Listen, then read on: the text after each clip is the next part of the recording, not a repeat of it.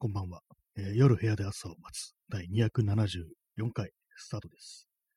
えー本日は2月の4日、えー時刻は23時16分です。え本日東京は曇りだったと思います。なんか一応毎日外のね、別に外出てるんですけども、なんか天気が覚えらないですね。最近なんかあの、あんま印象に残らないというか、ななんか、毎日晴れてるような気がするんですけど、別にそんなこともないですね。今日はなんかあの、曇ってたと思います。はい。なんかこう生きててだんだんこう現実感が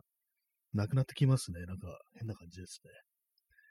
ね。えーというわけで始まりました第273回ですけども、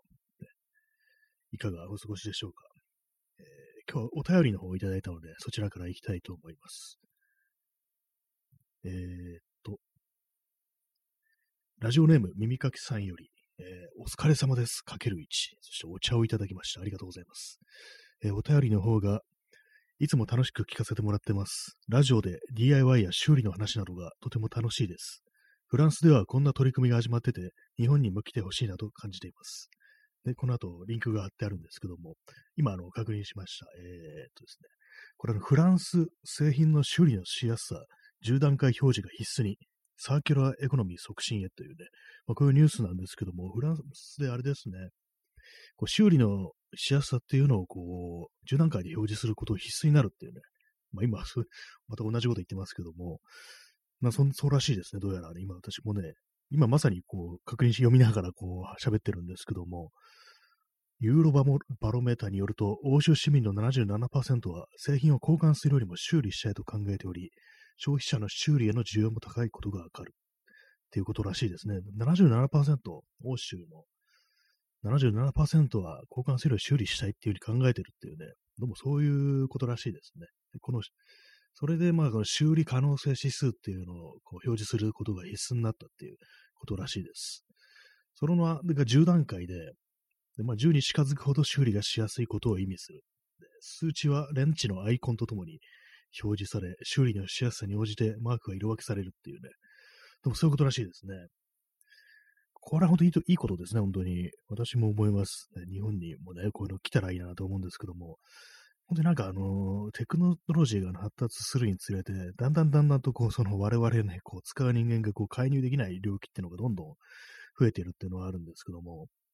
私がそういうの最初に感じたのはあれですね、あの、パソコンですね。パソコンで、Mac ですね。Mac であの、メモリのメモリの増設がなんかあのできなくなるみたいな。まあ、できるけどなんかものすごいめんどくさいね、手順を踏んで、気軽にできないみたいな、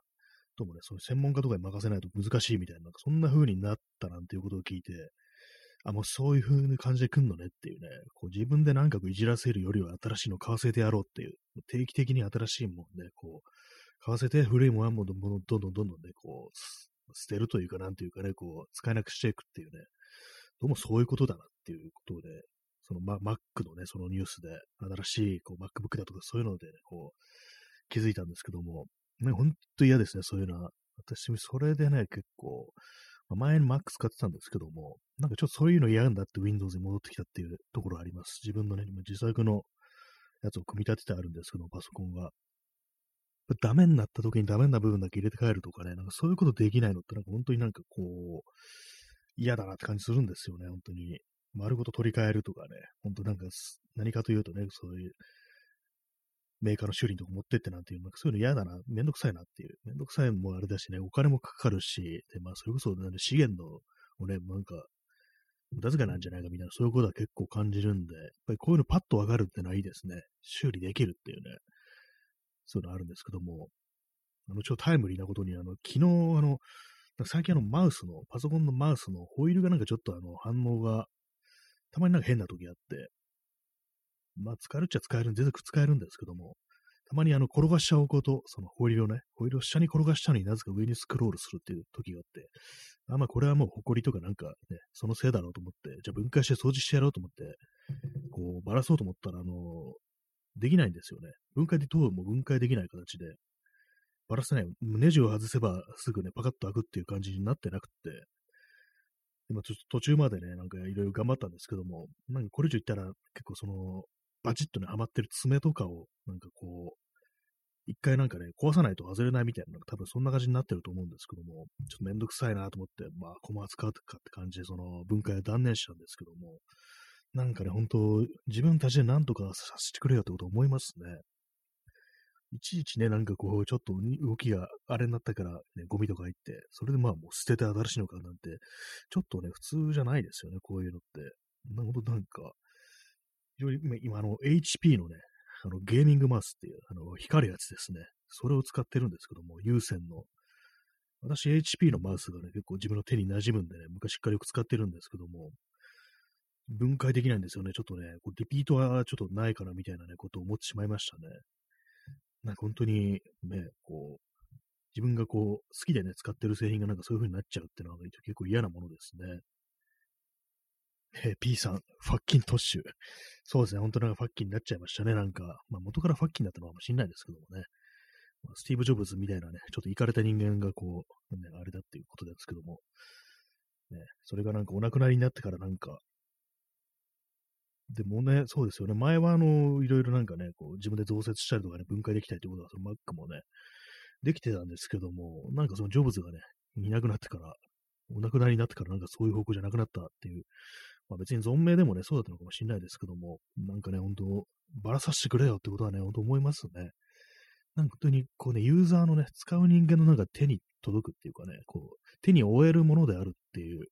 まあ、そういうね、ある程度余地は本当になんかこう、ね、残してもらいたいなっていうね、本当なんかちょっとした掃除ぐらいはできるようにしといてくれよっていうね、思いますね、本当に。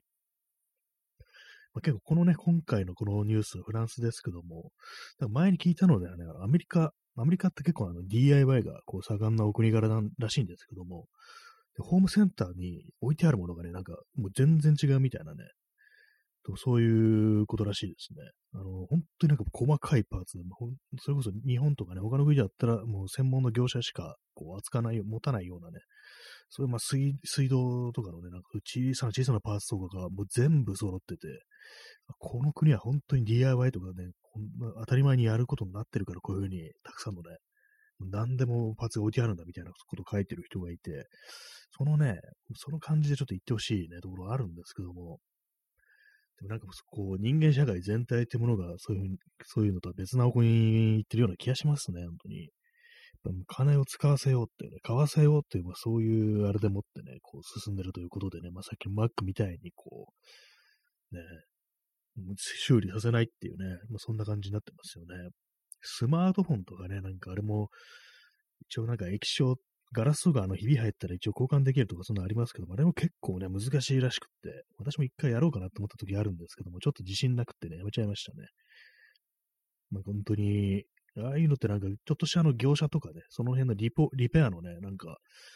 頼んでも、失敗するときあるっていうね、こと聞きますからね、お金払って頼んだりなんか全然こう反応しなくなっちゃったみたいな、そのタッチパネルが反応しなくなったなんていうね、そういうことありますからね。だからもう本当になんかこう、人間の手に負えないものにというね、まあ、そういう領域がどんどん拡大していってる気がしますね。普通の一般のユーザーというものはね。えー、P さん、許せるトッシュもピータートッシュだけになってしまった。ピピータートッシュって誰でしたっけ？えー、検索します。この放送ね、意外になんかね、私意外にものを知らないんですよ。ピータートッシュって誰だっけ？っていうね。なんか聞いたことあるかなっていう感じなんですけども。えー、あ、これは元から知らない人ですね。あの、あれですね、あの、レゲエミュージシャンですね。ウェイラーズの一員として活躍した後、ソロミュージシャンとして成功を収めた1987年9月11日に亡くなってますね。ウェイラーズって、ボブ・マーリーですから、私もレゲエとかね、もう一切知らないのでね、これあれなんですけども、ともボブ・マーリーと一緒になんかやってたという、バンドをやってたという人らしいですね。はい、許せるピーター・トシもすでにもうお亡くなりになってるって感じですけどもね、80、87年です。もうかなり、だいぶ前に亡くなってます。結構若いうちに亡くなったんですね。死因は何だろう。あ、あ、強盗に襲われ、射殺された。すごいね、嫌な、あれですね、自宅で襲われたってことは、本当になんか狙われたっていう感じなんですかね。その、ピーター・トシの絵だってことで、それでなんかこう目をつけられてってことなんですかね。なんかすごい悲劇的な、なんかこう、あれですけどもね、な他にもなんか結構大変な事故にもあってますね。運転中に橋から転落し、同乗していたガールフレンドは死亡。彼自身も頭蓋骨を痛めたが、一命は取り留めたっていうのは大変なことですよね。橋から転落っていうね。はい。えー、ピータートッシュ情報でした。本日の。えー、ウェイラーズ。聞いたことはあるという感じですね。なんか。ああ。レスポールジュニア P90 を搭載したレスポールジュニアを使っておられたようですね。いや、ギターなしますけども。えー、XYZ さん、少し話違いますが、種のできない苗ばかりになって、毎回苗を買わなきゃいけない作物ばかりになってるみたいなのも怖いですよね。すべて企業から買わないといけないという。ああ、なんか聞いたことありますね。あ種を、まあ、種ができないように改良されて、改良つか改悪ですよね。そういうふうに、こう、そういうふうな品種に育ててあって、まあ、苗、もう普通にまあ、その苗を育てて、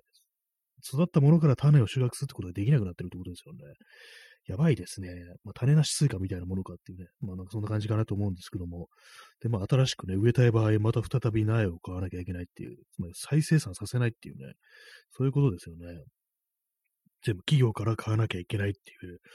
ちょっとね、これほんと異常な世界ですよね、本当に。ちょい なんかもう人類のね、歴史としてそういうの許されないんじゃないかみたいなことはね、まあ、思いますね。本当なんなんでそんなことが、ね、起こり得るのかっていうね、それはもう完全な、あれですよね。ディストピアというかね、なんていうかね、自分の育ったものからね、実はなるけど、またそこが恥ずかしないみたいなね、これ、これなんか本当にね、本当ならミサイルとか撃ち込んだ方がいいですよね、そんなことやってる企業にはね。お前に何の権利があるんだみたいなね、ありますけどもね。これやったら本当革命しかないぞみたいなね、そんなこと今、ちょっとなんか物騒なしてますけどもね、そういうのね、感じますね。インスタントコーヒーを飲んでます。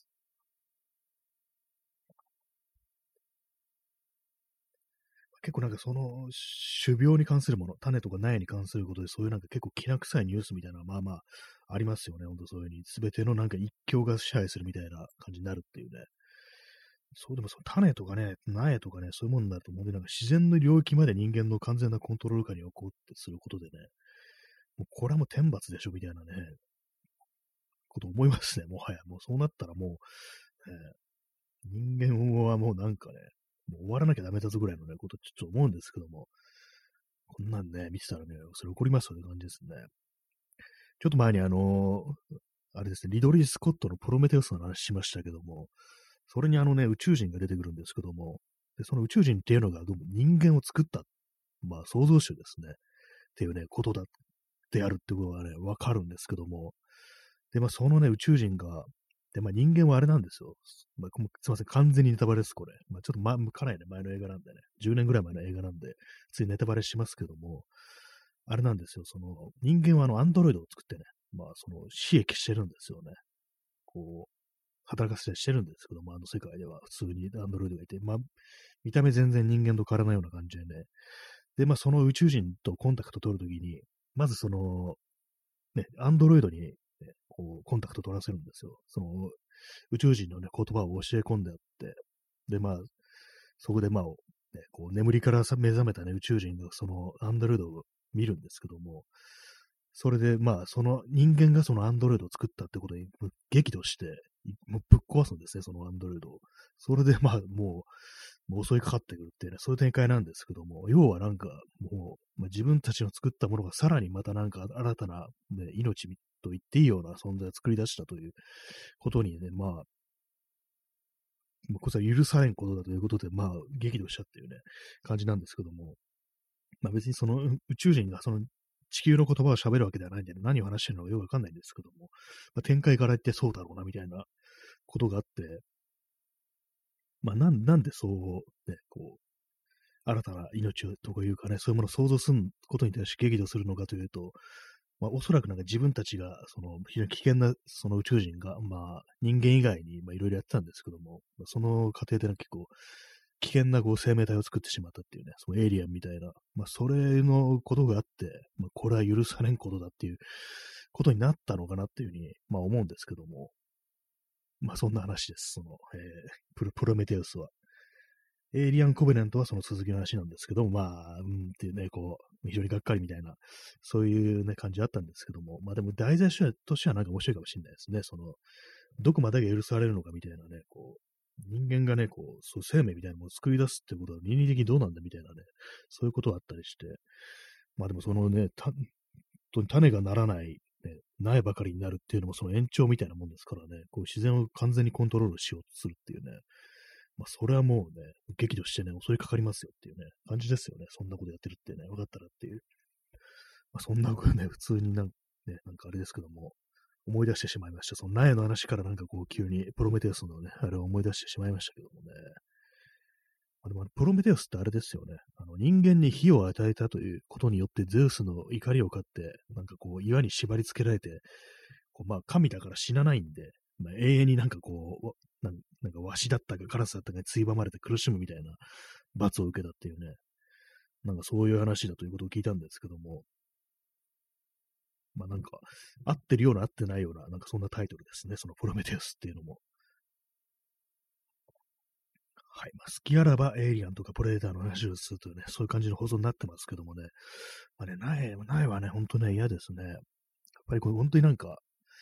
末端の人間がなんか何とかできるっていうね、そういう DIY で何とかできるっていう、そういう、ね、余地は本当に、ね、取っておいてくれよ、取っておいてくれよというかね、なくなったらダメだっていうふうに思いますね、本当に。今日も私はさっきなんかこういろいろ木を削ったりね、なんか板を削ったりしてたんですけども、こういうことができなくなってね、全部最初から買うしかないっていうね、既製品しかない世の中になったら嫌ですよね。で、棚とかですらなんかもう自分の好きな、ね、サイズに作ることもできないなんていうのがあったらね、もう悪夢ですね。なんかね、ほんと嫌なあれになってますけども、まあ、全部ね、DIY でなんてことはまあ無理ですけども、本当になんかそういう余地が一切なくなったら、結構その精神面になんか結構影響あると思うんですよね。なんかもう、牢獄に入れられてるみたいなそういう感じになるのかなっていうの思うんですけども、自分の自由がね、裁量ってものが一切失われた世界っていうのはもう相当きついんじゃないかなというふうに思うんで、ぱりね、もし DIY というものがこの世から消えたら、本当になんか精神的にも悪影響とか、いろいろあると思いますね。マインドの面でなんかもう完全に人間というものは作り変えられてしまうんじゃないかみたいなことをちょっとね、思ったりするという話でございました。ね、そんな感じで、えー、耳かきさんお便りありがとうございました。フランスではそういうふうな感じで、こう、修理のね、指標みたいなものが、こう取り組みが始まってるというね、まあ、そんな話らしいですけども、そうですね。確か前き、この今、この記事に書いてあるんですけども、フランスがこの施策を開始した背景には、欧州議会が2020年の11月の決議で消費者の修理する権利を認めたことがあるっていうね。修理する権利、確かなんか聞いたことありますね。なんか結構前のニュースでね。修理する権利というものをなんかやっぱりこう、認めないとっていうね。どうもそういうことらしいですね。永遠になんかこの使い捨てというかね、なんかこう、まあ、まあ、要は持続できないっていう感じのね、こう文明なんだっていうことはね、前から言われてますけどもね。で、なんかそういうの認めていかないといかんよなってこと思うんですけども、実際ね、こう、世界というものはどういう方向に進んでいくのかなっていうふうにね、思いますね。なんか結構ね、暗黒のね、未来みたいなのを想像しがちですけども、まあそんな中においてこういうニュースってのはね、まあね、いいニュースであるな、なんていうふうに思ったりしますね。はい、えー、以上、修理の話でございましたけども、皆様、最近、いかがでしょうか？修理とかはしてますか？私は、結構ね、やりますね。修理すると、あの、すごい気分がいいんですよ。何でもそうですけども。あ自分の力で何とかできたみたいな、そういう一種の成功体験みたいなものなんで、あれはね、なんか簡単なことでも、ね、こう、できそうなやつ、ことだったら、まあ、やってみるっていうね、ことはね、結構お勧めしたいですね。楽しいですね、やっぱりこう。あ、自分でこうできたんだみたいな風に思えるっていうのはね、本当にまあいいことなんでっていうね、まあ、そんな話でございました。はい。えー、というわけでね、今日のタイトルなんですけども、今日のあの、まあ、サムネイルですね。これサムネイルあの、セーターです。昨日あの、私の祖母がね、編んでくれたセーターを着ているっていうね、話をしたんですけども、今日もね、あの、絶賛、絶賛でもなんでもないですけども、おばあちゃんのね、セーターを今着てるんですけども、今日はね、もう一着の昨日茶色の着てたんですけども、今日黒い方着てますね。本当なんか昨日も言いましたけども、暖かいです、本当に。セーターって暖かいんだ、暖かいんだっていうね、バカみたいな話ですけども、なんかね、ほんとなんか、このね、結構まあ、ずっとね、同じような格好してましたからね、あと T シャツの、冬でも T シャツの、半袖 T シャツの上に、あの、パーカー着て、で、その上になんかもう一枚入るみたいなね、そんな感じで過ごしてたんですけども、まあ寒い寒い言ってて、まあ部屋の中とかね、外行ったらまあそうでもないですけども、厚着するから、部屋の中でそういう風に過ごしてたんですけども、まあ寒いなと思ってたんですよ。まあもう分かりました。薄着だから寒いんだってね。暖かい格好してないから寒いんだっていうね、こう当たり前なことに気づいたんですけども。で、まあね、この今日の着てない服が多すぎる問題ですね。なんか、そのセーターに久々に出してきたもんですから、いろいろね、クローゼットの中覗いてみて、その衣装ケースの中ね、見てみたらね、あ、こんな服持ってたな、みたいな感じで、全然着てないのがあるんですよ。まずなんか私ね、もうな冬でもな真夏のね、T シャツ着てるんですけど、結構でかいね、でっかい黒い T シャツを着て、半袖の着てるんですけども、で、まあ、長袖持ってないな、なんていうふうに思ったんですけども、普通にありましたね、衣装ケースの中見たら。普通になんかね、あったかいね、着物ロンティーがあったりして、あ、なんでこれを着ないんだ、俺は、みたいなね、ことを考えてしまいましたね。結構ね、なんか本当になんか、ここ数年なんか俺同じ服しか着てないみたいな感じになってたんで、いかんなと思いましたね。もう持ってることすら忘れるっていうね、感じになってましたね。かなりね、びっくりしてしまったんですけども、まあ、そういう感じでね、まあ、これがまあ一般的なのかどうかわかんないですけども、も私がね、あまりにもずっと同じ服着てるっていうね、まあそういうことなのかもしれないですけども、まあね、本当にね、こう、あれですね、暖かい格好をすることの大事さみたいなのに気づきました、本当に。いつもなんかパーカー2枚重ねで、なんか寒いなみたいなこと思ってるんですけども、今日はね、あの、まあ、ロンティーに、その起毛のロンティーの上に、半袖 T シャツの上に、さらにこう、おばあちゃんのセーターということでね、かなり暖かい格好なんでね、あれですね、今日はエアコンもつけてないし、足をね、電気毛布に突っ込むってこともしてないですね。それでも全然過ごせるんで、ちょっとあの、びっくりしてます。結構その着るものによってこんな違うのかみたいなね、こと思ったりして、さっきはそのまあ、DIY っていうかね、なんかこういろいろ作業してて、削ったりとかなんかしてて、そしたらもう、もう、セーター着てたんるんで、暑くなってくるんですよね。今までだったらそんなことなかったのに、今日ね、暑いってことで、あ、セーター着てるとこんな暖かいんだみたいなね、ことを、当たり前のことを本当に感じたんで、寒いというね、方ね、暖かい格好をするするのをね、おすすめしますというね、そんな感じですね。皆様、これ聞いてる皆様、今、多分、お家にいらっしゃると思うんですけども、どんな格好されてるんでしょうか？えーまあ、でも大体ね、エアコンはつけますからね、私はちょっとエアコンの空的なものって結構苦手というか、なんかあんま、あんまりこう、手効かないなと思うんで、そんな使わないんですけども、結構ね、世の中の、世の中みんな普通にエアコンつけるって感じなんですけども、まあね、こう、部屋の中でも暖かい格好をすると、それなりに耐えられるというね、まあそんな 当たり前の話でございますけどもね、はい、インスタントコーヒー飲みます。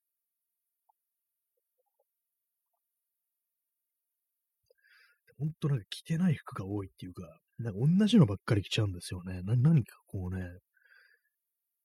なんでもそうなんですけど、靴とかも本当になんか何、何足か持ってないずっと古い方ばっかり履いてしまうみたいなね、ことになってるんですよね。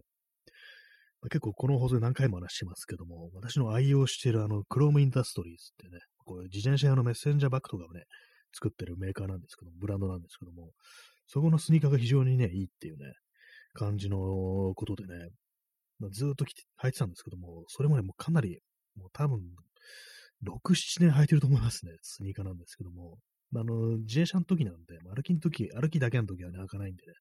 多少なんかこう、普通の靴としては履く頻度はちょっと少ないかなと思うんですけども、まあ、それがもうついにこう、アッパーとソールが剥がれ始めたということでね、もう限界だろうっていうね、こと思って、でも限界だと思いながらもう何、2ヶ月ぐらい履いたっていう感じなんですけども、ついにまあそれをこう、お役御免にして新しいものを下ろしましたね。はい。そんな報告でした。この話を前にするの忘れたなと思って今報告しました。はい。えー、お兄さん、ダウンを羽織ってます。裸足です。あ、ダウンなんですね。ダウンを羽織りながら裸足。なかなかね、こういいですね。その極端なところが結構面白いなと思うんですけども、裸足、裸足でも耐えられるような環境なんでしょうか？絨毯とかあるのかな？フローリングだと結構ね、厳しいですよね。フローリングで、あの、冬、あの、裸足で過ごしてると結構ね、霜焼けになるっていうね、そんなことあるんじゃないかなと思うんですけど大丈夫でしょうか、ね、上は暖かいけど、下はもうなんか極寒みたいなね、ことでね、結構末端の方がね冷え、冷えやすいですからね、人間の体っていうのは。山とか登っていって、あの、よくね、あの、凍傷になって、こう、指とかね、なんかこう、ダメになっちゃうっていうね、ことありありますけども、あれやっぱりこう、なぜ末端に血が通わなくなるかというと、まあ、最終的にあの、体の中心が大事なんで、内臓とかある胴体が、とかね、頭が大事なんで、そっちにまあ血液を増して、こう単位を維持するっていう風になるんですけども、まあ、その際、そのことに、家庭においてこう、末端はね、もう仕方ないって感じで切り捨てられるんですよね。指先とか。そこはまあね、亡くなっても知らないけれども、体の中心の心臓とかにこうね、行かなくなったら死んでしまうってことでね、どうもそういう気候が働くみたいなんですけども、裸足、裸足大丈夫ですか？多少ね、こう心配になりますんで、こうダウンね、ダウンね、あったかいからいいですよね。私、今着てないんですけど、昔はね、結構着てましたね。半袖 T シャツの上にダウンなんていう、そういう時もありましたね。でもあれですね、そう気がつきましたけども、あの、ユニクロのダウンっていう、ありますよね。あの、シームレスダウンってやつ。あれがなんかね、ちょっと前のニュースだよね。あの、あれもなんかね、一なんか1年だったかなんだかダメになるみたいな。何がダメかっていうと、まあ、シームレスダウンってことで、縫ってないんですよね。接着、その今まで縫ってるところを接着してるっていうことで、まあ、それであの、見た目がなんかね、こう、シュッとしてるっていうのと、あと、縫い目がないから毛が出てこないっていうね、そういうメリットがあったんですけども、そのユニクロのそのシームレスダウンっていうのは、その1年とか経つと、その、テープでね、接着してるね、テープがなんかダメになる、劣化してきてね、ダメになるらしいんですよ。それでね、なんかこれはもう持続可能性がないというね、まあそういうことがなんか、ちょっと前にあの、なんかニュースでね、話題になったというね、記憶あるんですけども、あ、P さん、熱圧着がダメになる。あ、そうですね。熱圧着もありますね。なんかテープのやつと熱圧着とね、両方あるらしいですね、あれはね。あ、スニーカーの熱圧着パーツもダメになる場合があると。あー、なんかかなりね、あれですね。なるほど。なんかこん熱圧着ね、あと見た目がなんかあのシュッとしてるっていうね、縫い目がないからいいっていうのとね、あとまあ防水的な観点ですよね。縫い目ないとあの水が、水通しませんから、あの生地があの防水である限り、そういうのもあるんですけどもね、やっぱ、なんかこう、何年使ったらダメになるっていうね、やつ、本当の嫌ですね。あれはちょっとね、そういうもの全然着る気になれないですね。それも、服とかね、靴もそうですけども、なんかある程度この自分でね、なんとかできるものじゃないとダメだよなってことはね、やっぱ思います、本当これから出てくる新しい製品とかを買うよりもです、ね、古くてなんかこう、リペアできるものをこう、ね、自分は買ってくるっていうのが、その方がなんかいいんじゃないかなって最近思いますね。だからもう、もうこれからはもうなんか本当になんか、古着で買った方が長く着れるよとかね、長く使える頑丈だよっていうね、ことがね、当たり前になってくんじゃないかなっていうようなことは結構思いますね。えー、お兄さん、暖房で上半身は快適ですが、足は冷たい場所を探してます。あ、じゃあかなりあったかいその暖かい状況で、足がね、もう暑いからもう裸足だみたいなそういう感じなんですかね。それならよかったですね。寒い室内でね、こう、ダウンを羽織って凍えながらっていう感じじゃなくてよかったですよね。これも暖房ね、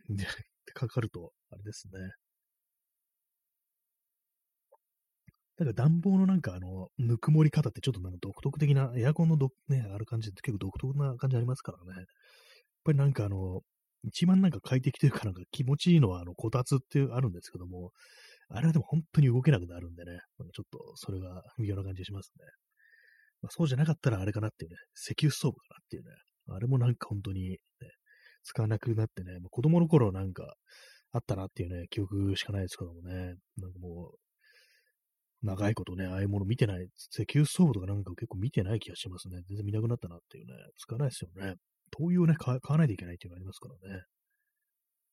はい、えー、P さん、脆弱な感じが、革の補強パーツ最高。あそうですね。やっぱり、脆弱なのはね、ちょっとあれですよね、ほんと。革の補強パーツってね、まあ、革もね、なんか、あの、いろいろありますけどもね、こう、まあ、動物のってことがあるんですけども、なんかこう、最近はね、植物性のでな、あれでね、こう、レザー作るなんて話もあるから、これからね、なんか結構いい感じにいくんじゃないかなというふうに思いますね。えー、ちょっと、今日はあの、もう30分やります。5分程度インターバルを置いてまた再び始めたいと思います。よかった、間に合ってよかった。急になんかぶつ切れで終わんなくてよかったですけども、まあそういう感じなんでね、まあ、ちょっとそろそろ第1部間ということで、5分ぐらいしたらまた始めます。それでは。えー、第2部の開始でございます。えー、時刻は23時54分ですね。もうそろそろ日付が変わって2月の5日になるという、そういう感じなんですけども、そう昨日節分でしたね。昨日外歩いてたら道端にちょっと豆がパラパラっと落ちてるようなところがあって、あ、これはあの鬼は外をやったのかななんていうふうに思ったんですけども、皆様、豆を投げましたでしょうか？昨日あれでしたっけ？あの、炊飯器、ご飯炊くときに豆を入れるといい感じだなんて話をしたような気がするんですけども、もし豆買ったけど余ってるよという人がいましたらね、ご飯炊くときにちょっと豆をね、いった豆、節分の豆をね、入れて炊くっていうのをやってみてくださいというね、話でございましたけどもね。はい。まあそんな感じで、第2部開始でございますけども、インスタントコーヒーがなくなりました。ちょ水をね、飲むってのをね、やってるんですけども、思いましたね。あの、一気に、今1日2リットル飲まなければいけないということで、結構ね、あの、それが大変だから、飲めるときに一気に飲むぞみたいな感じでやるの良くないですね。あの昨日寝る前に、あの、水をね、あの、割と一気に500ぐらいね、ガーッと一気に飲んだんですけども、そしたらね、なんか気持ち悪くなったっていうか、なんていうんですかね、なんかこう、ね、胃もたれ、胃もたれじゃないですけども、なんかそんな感じになって、まあ、その前食べたもののせいなのかもしれないですけども、ね、油とかね、まあそういうもののせいなのかもしれないですけども、なんか寝ながらね、結構苦しくなっちゃったんですよね。まあ、だからさ寝る前に一気にあの水飲んだから、なんかこう、ね、お腹なんかタボタボになったのかなみたいな感じで、ちょっと苦しみながらね、こう寝てたという感じなんですけども、まあそれをね、思うとやっぱこう、あれですね、一気によく飲むのは良くないってことで、ね、ほんとちびちびちびちび一日ね、こう飲み続けて、でまあ、最終的に2リットルいきゃいいやっていうね、まあ、そんな感じだと思います。いくらなんか2リットルが大変だからといってね、飲めるときに一気に飲むぞって感じで、ガーッとね、ごくごくいってしまうのはね、あれ体に良くないっていう、そういうふうなことを今では思っております。ちょっと反省ですね。2リットルという非常になんか大きな目標の前に自分を見失ってしまったなというね、そういう感じがありましたね。そんな感じなんで、まあ、まあもう、ね、こう、無理はしないでいくというね、そんな感じのことを思ってるというわけでございます。もう今日は、ね、眠りがすごい浅くてね、眠かったですね、本当に。はい、水の話でした。毎日水の話をね、してますね。変なことですよね、なんか。まあ、そういうわけなんで今、水を飲みます。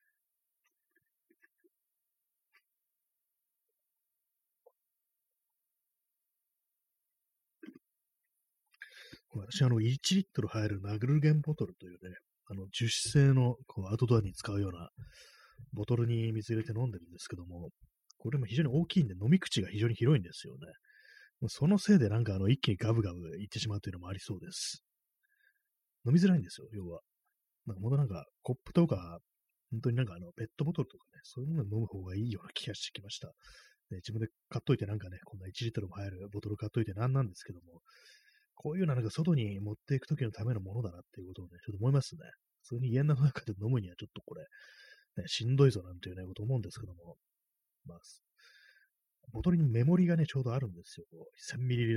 トルとかね、あの、100ミリリットルごとにあのメモリが、ね、刻んだって、それでなんかちょっとわかりやすいんでね、まあいいかなと思ったんですけども、まあ、引用、引用というかね、もう本当になんかこう、日常のの、ね、こう、水分補給にあんま適さないなって感じしますね。本当になんか、いっぱい持ち運びたいときっていうね、そのためのボトルだなってことを、まあ、今改めてね、思ったりしましたね。はい、まあそんな皆さんですけども、水は飲んでますかっていうね、ところですね、本当で、まあ乾燥肌の人は水を飲んだ方がいいっていうね、結構ね、まあ、今年気づいた非常にまあ大きなところだったと、盲点だったと、まあ、体内の水分というものも結構その肌に乾燥し、ね、関係していくんだっていうね、ことに気がついて、まあ、それで水取るぞってなったのはいいものの、ね、無理してね、こう一気に飲みすぎて気持ち悪くなるっていうね、そんな感じになってるというね、話でし。たけれども、ね。はい。あれですね、あの、第2部始まりましたけど、話題がなくなってしまいましたね。着てない服多すぎるというそういう話をしてたんですけども。あと一つ気づいたこと、あの、私冬にね、あの、タイツとかね、そういうものを履かないんですよ。で、結構薄い、薄いね、割と私、あの、コロンビアのアウトドア系のね、こうパンツを履いてるんですけども、結構ね、好きなんですけども、履きやすくって。これはね、そんなね、暖かくないというか、ほんのペラペラではあるんですよ。本当になんかこう、まあ、あんま風通さないっていうのはあるんですけども、ペラペラなんで別に暖かくはないっていうね、そういうのがあったりして、まあ、寒いっていうのね、人間が寒いと感じるのって、まあ、私の場合はあの、寒い時、結構肩が、肩がなんかね、寒いなっていうことがありますね。冷えるなっていうことが、ちょっと、あと、あれですね。膝という、膝上あたりがなんかね、一番なんか結構寒さを、冷たさを感じるっていうのがあるんで、だから結構ね、下半身を、ね、こう、暖かくしていくっていうのも結構大事なんじゃ、大事なんじゃないかなってことは結構思うんですけども、全然傍観してないですね。一応なんかそういうね、体質的なものをね、まあ、コットンのやつですけども、持ってるんですけども、やっぱりめんどくさくって、ね、あのトイレとかね、行くとき めんどくさいですからね、一時ももう一枚履いてるってなるの結構ね、めんどくさいなって感じで、こう、履かないんですよね。まあ、それもまあ良くないというね、ことで、まあ、これからちょっと活用していこうかなっていうね、せっかく持ってるのになんで全然履かないんだよって感じですけどもね、一番今がね、こう、真冬なんだからそういうものを使えばいいのにっていうね、さっきのね、まあ、着てない服多すぎ問題もそうですけども、なぜこう暖かいね、格好にできるのに、そういうのせずね、こう、普通のね、半袖の T シャツを着て、それでなんか寒いなとか言ってるっていうのは、それはなんかちょっと本末正当というかね、こう、ね、何をやってるんだって話ですからね、それはちょっとね、今からこう、ちゃんと対策をね、していこうというね、ありますからね、本当に。ね、お兄さん、長いチューブを口につないで、いつでも飲めるように DIY しましょう。結構それありかもしんないですね、もはや。常にも、ね、チューブがね、口にあるっていうね。ありますよね、あのトレイルランニングとかね、ああいうのする人がこう、チューブみたいなのをね、背中に背負ったタンクからチューブが伸びてて、それですぐに水を飲めるという、ね、そういうことになってるんで、まあ、あの感じでね、もういった方がいいかもしれないですよね。やっぱそれがなんか一番の解決策かなというふうに思いますね。もういつでも飲めるってなったら、それはもう水分補給できるよって感じですからね。なんか確かハイドレーションタンクっていうね、そういうやつですよね。あれもなんかね、もう、そうですね、自分でなんかこう、背中になんかあの、でっかいね、2リットルのペットボトルとか背負ってて、そこからチューブ伸びてて、ね、なんかこう、口の周りにね、口のすぐそばにあるなんていうね、そういう DIY するのもね、面白いかもしれないですね、なんか。部屋の中で口にチューブが来てるっていうね、そういうのもね、ありかもしれないです。もはやなんかそれすらもね、こう、やっていいような気がしてきました。えー、水を飲みます。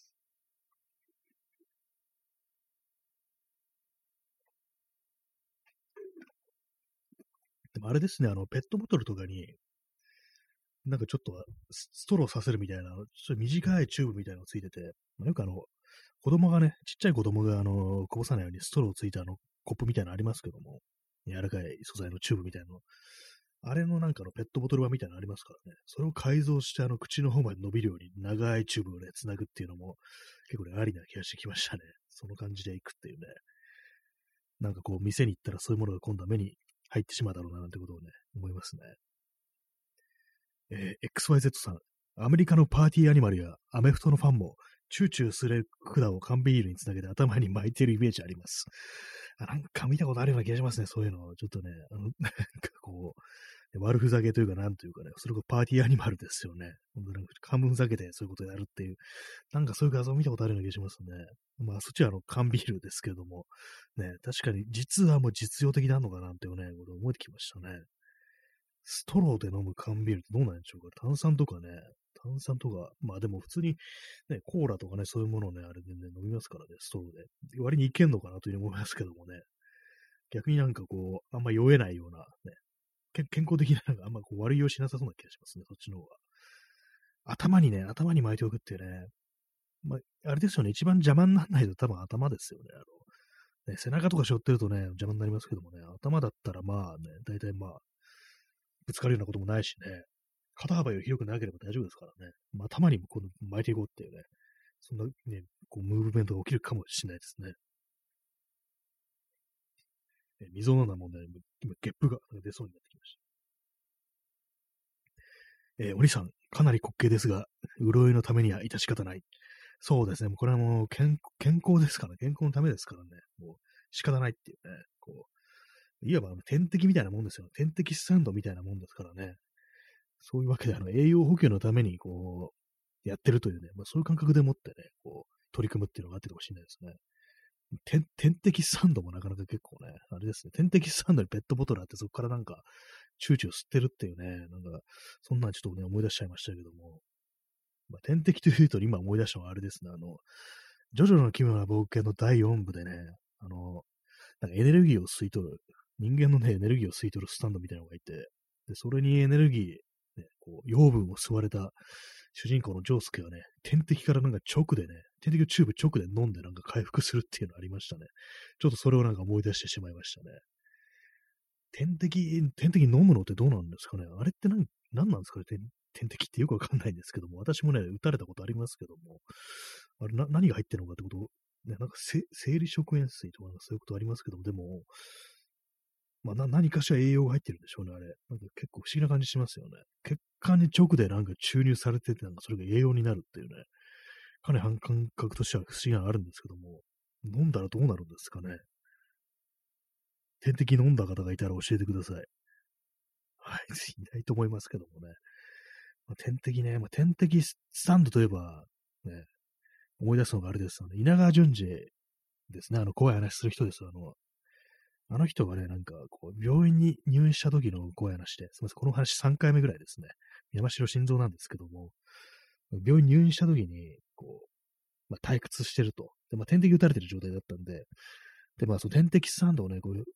張りながらね、引きながらね、こう、まあ、ナースステーションに行ってなんかね、こう、無駄話するっていうね、まあ、迷惑ですよね、看護師さんからしたらね、なんか変なね、こう、親父が来てね、なんかこう、くっちゃべってくっていうね、感じのね、あれで、で、その時に、まあ、その看護師さんたちとね、こう、談笑するときに、ね、そう、自分のこう、ね、脇にあるこう、点滴スタンドを、まあ、これ、小太郎っていう名前つけてんだ、みたいなね、なんかそういう話をして笑いを取ったみたいな、そんなね、ことをね、その、稲川淳二が言ってて、強烈に印象残ってるんですよね。天敵スタンドに小太郎なんて名前つけちゃってさっていうね、なんかそういう言い方をしてたんですけども、やばいですよね。なんか天敵スタンドに小太郎って名前つけてるってのはね、小太郎っていうネーミングもなかなかね、なんか聞いてますよね。なんかね、トンチがき、トンチというかなんていうかね。でもそれ以来なんかね、あの、天敵スタンド見るとね、小太郎っていうね、言葉がもう名前がね、頭に浮かんできてね、なんかちょっと笑っちゃうんですけども、まあ、つっても別にそんなに病院とかで全然行かないんで、天敵スタンドを見る機会がないですけども、で、ね、これから先自分が入院したしたしたりして、それであの点滴打たれることになったら、まあ、まあ、小太郎だな、なんていうふうに思うんだろうなってことはね、なんか思いますね。はいえー、小太郎の話でした。えー、皆さんの点滴スタンド情報をね、お待ちしております。ね、点滴ってもあれなんか結構不思議ですけども、あれも針がね、ずっと刺さってるんですけども、なんかあれ痛くないですよね。まあ、どういうね、あれなのかわかんないですけども、まあ一応人によって痛いのかもしれないですけども、なんか針がぶっ刺さってるのに別に痛くないってかなり不思議だなっていうね、ことね、思ったりしますね。あんまりこうね、そう、体に異物って刺したくないですからね、基本的に。でもなんであれは平気なんだろうみたいなね、こと思ったりしてたりしますね。まあでも結構その、ね、あの、あ、お兄さん、点滴を引き抜くシーンはゾッとします。あ、それありますね。私、あの、やられた時に、それも、風も目そらしてましたね。もう基本そういうのね、あの、目そらしますね。あの、注射ね、注射される時とかもね、見ませんね、基本的に。結構ね、あの、人間に2種類分かれるらしく、なんかじーっと見てる人もいるっていうね、まあ見るか見ないかどっちかだろうっていう、まあそういう当たり前の話ではあるんですけども、なんかね、見る人はね、ほんとじーっと見るっていうね、人も多いんですけど、私はね、見ないようにします。見ると痛くなるからっていうね、もう現実を直視できないタイプなんですけども、皆様はね、どうですか？点滴はね、結構針がね、太いもんですからね、あれもなんか結構怖いですよね。で、あと点滴止めるためにはテープとかでぐるぐる巻きにしてて、それがなんかまた痛々しくね、見えるっていうのもありますからね。なんか、実際まあ痛み感じてなくてもなんかこう、嫌だなみたいな感じっていうのはね、あの点滴のね、こう、針が入ってるとこ見るとね、思いますからね。えー、点滴情報でしたっていうね、ことなんですけどね。はい。まあ、本当チューブ、チューブでね、チューチューっていうのもなんか本当検討したいぐらいのね、なんか本当人間にとってはもう水分ってものは必須なんだから、もう常に持ち歩いてないとダメだぞっていうね、こと思いますからね。結構まあ都市部にね、いるとなんか当たり前にその辺で水とかね、水分とかすぐ買える状態ですけども、これが山だったらどうするっていう、ね、話ですからね。全然こうね、そういうものがない場合にね、こう、放り出されたらどうするんだって感じですけども、私あの、結構前に、あの、まあ、東日本大震災の後に、あの、東北の方にあの、瓦礫の片付けのボランティアに行ったことがあるんですけども、それはあの、津波でなんか、だーっとまあ街全体が本当になんか消えちゃったみたいなところで、そう、片付けるってことをやってたんですけども、でまあ、それ時期があの、9月ぐらいで、まあ、9月まだ全然暑いですよ。本当になんか、クソ暑いね。ものすごい日差しで、で、まあ、津波にね、こう、さらわれた後で、なんで、あれなんです。建物がない。建物がないイコール本当に直射日光にもうずっとさらされるってことで、もう本当になんか水分がね、もうマッハでなんかこうなくなっていくっていう感じで、ものすごい雨汗もかくんで、それでね、まあその時あの、水筒とかね、特に持っていかなかったんですよ。まあ、幸いね、その時あの、まあ、もともと街だったところですから、で、まあ、後から設置したんでしょうね。あの、自動販売機とかね、まあまあ設置されてるんですけども、まあね、それほんとなんか、その1日、つってもまあ、朝の9時ぐらいから、まあ3時ぐらいだと思いますね。昼の3時、3時かい、まあ4時って感じだと思うんですけども、そのぐらいの作業で、それでも本当に何何回もね、その、買いに来ましたからね、その、自動販売機に。本当あの、あそこにもしね、自動販売機なかったら普通に死んでたなぐらいのレベルのね、あれでしたね。だからまあ本当になんかこう、ね、こう当たり前に自動販売機とかコンビニとか、ね、スーパーとかそういうものがあるところに住んでるとね、そのありがたみわかんないですけども、本当に命取りになるっていうね、そういう場所というものがね、まあ、時と場合によってはあるんだっていうことがなんかこう、わかりましたね。人間、こう、水分補給しないと、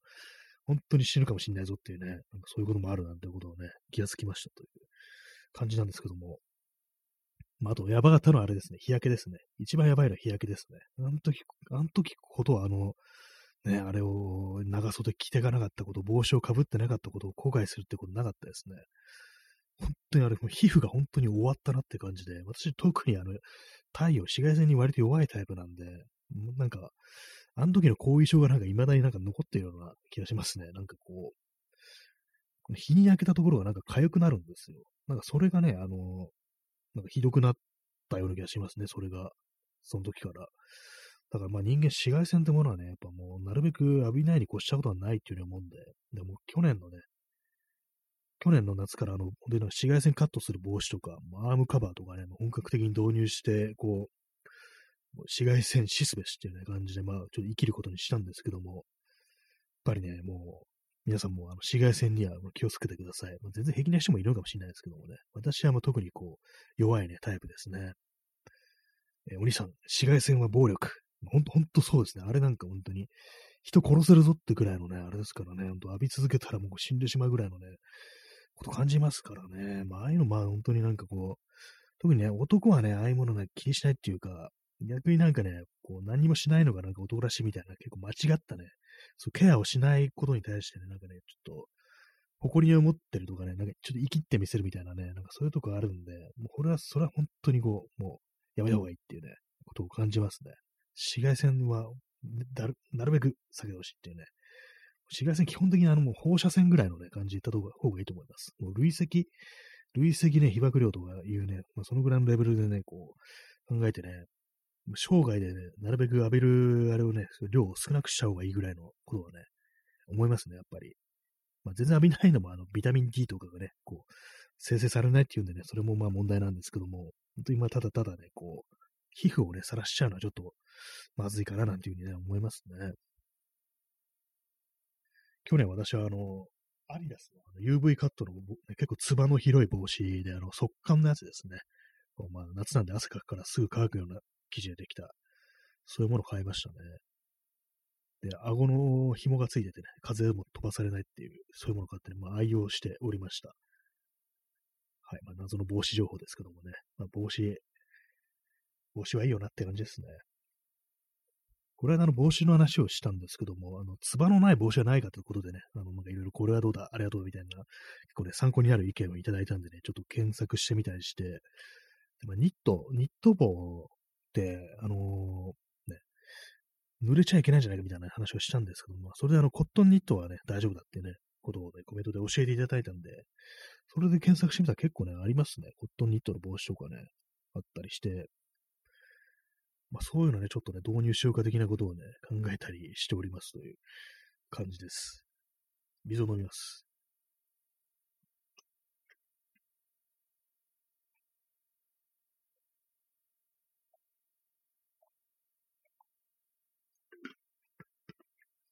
はい。やっぱりあの、でかいボトルは飲みづらいという当たり前のことをね、ほんとなんか気づいてしまいましたけどもね。一応後からなんかあの、その、口つけて飲む用のなんか、キャップみたいのがあるんですよ、これ。別売りで500円ぐらいの。なんかね、それに500円だその尺だから買ってなかったんですけども、なんか買う、それ導入するのもなんか、ね、導入した方がいいような気がしてきましたね。なんか。はい、水の話でした。えー、XYZ さん、防護のやってる YouTube を見てると、ハリウッドセレブは全員美のために日焼け止めを毎日塗ってます。これだけは全員同じこと言ってます。あ、もうかん、まあ、毎日なんですね。日焼け止め。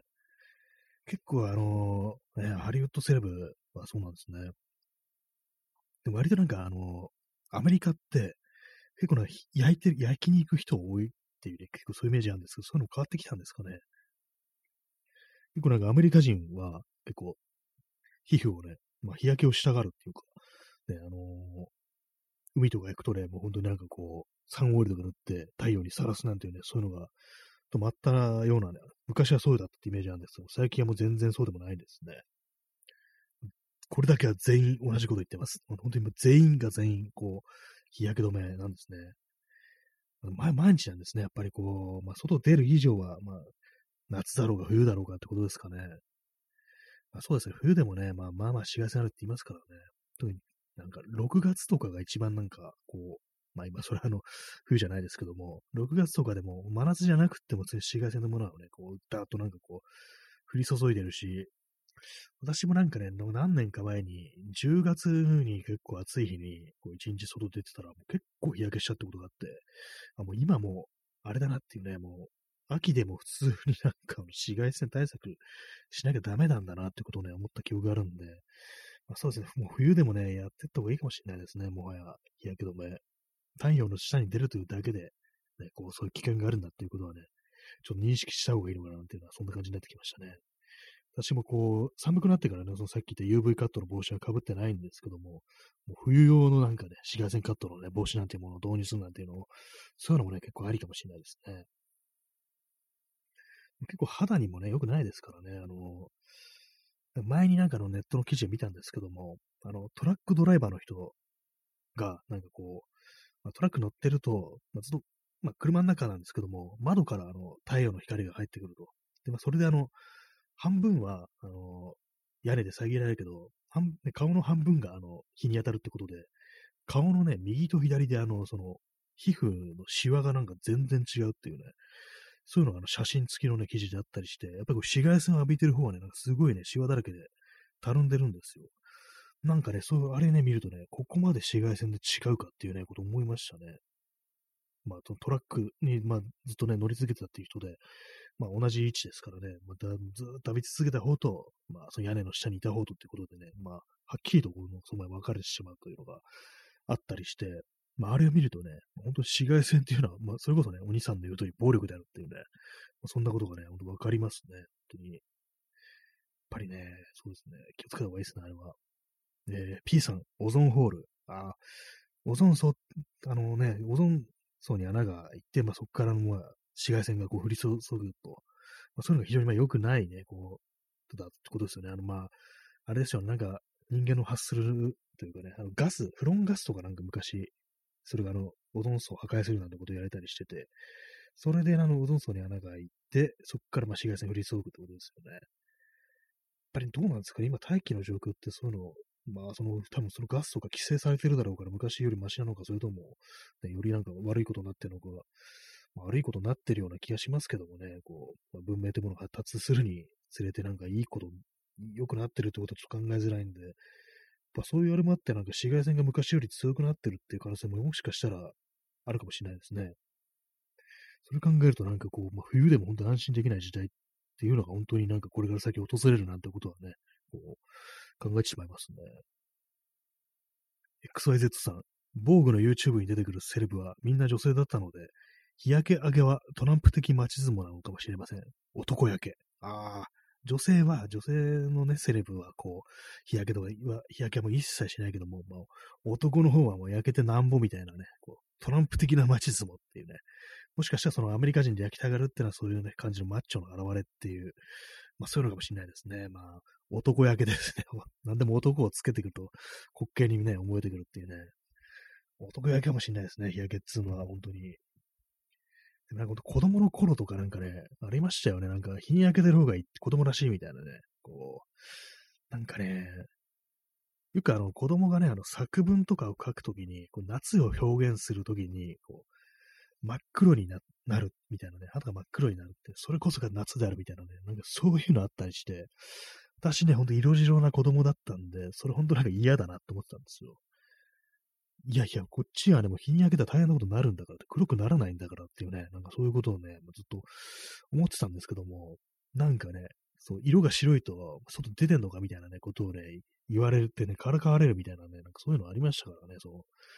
う。なんかね、いつまで、ね、その感じなんだよって、もう原始時代かみたいなこと思ってましたからね、子供の頃ね。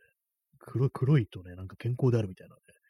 ことをね、よく言われてまた時代ですよね、本当に。まあ、なんか、いまだにちょっと納得いかんなみたいなね、ところあるんですけども、まあ、今では、今はそうでもないのかもしれないですね。男焼けはね、ちょっとやめてほしいっていう感じですけどもね。まあでもなんか、どうなんですかね。紫外線対策してる男性というのはちょっと増えてるんでしょうか。ね、よくわかんないですけどもね。えー、P さん、小麦色。なんか、なんかありましたよね。なんか肌の色表現するのに。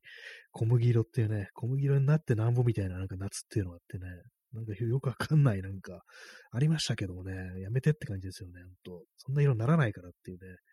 小麦じゃねえからっていうね、茶色だよ、それっていうね、感じですからね、ほんと。まあ、いろんな、まあ、ありますけどもね。こっちは真っ赤になっちゃうんだからっていうね、そういう感じでございますけどもね。え水を飲みます。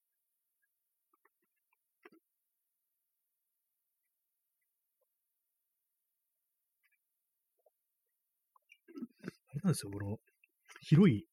口が広いボトルで飲んでると、あの、飲むときに一緒に空気も飲んでしまうということで、なんかゲップが出てくるってね、空気も飲んじゃうんですよね。これは良くないっていうことなんで、ちょっとストローを導入しようかなって今思いました。はいね、日焼けの話になっておりますけどもね、ほんとなんかこう、なんか変ですよね。あの、寒い時にね、半ズボン履いたりとかね、昨日もしましたけども、子供は風邪のことかなんか言ってね、なんじゃいそれって感じですけども、ねえまあ、ど、実際ね、どう寒さにさらされることによってなんかいいことあるのかなっていう、まあ、あんのかもしれないですけども、どうなんですかね。なんか結構ああいうのってなんか、割となんか雑というかね、なんか信仰みたいなもんかなっていうふうに思ったりして、実際ね、そんな別に日に焼けていいことなんてね、そんなないのにね、どんどん焼きに行きましょうみたいなね、そういうのありましたからね。謎のなんかね、日焼け、日焼け信仰みたいなのがね、こうありますけどもね。ああいうのもひょっとしたら、あの、もしかしたらその、アメリカ的なマッチョイズムがなんか日本に輸入されて、なんかそういう風になったのかなってことをふとね、もうちょっと思ってしまったんですけども、実際どうなんでしょうかね。戦前とかその日に焼けるということに対してどういう感覚でもって捉えられたのかなってことは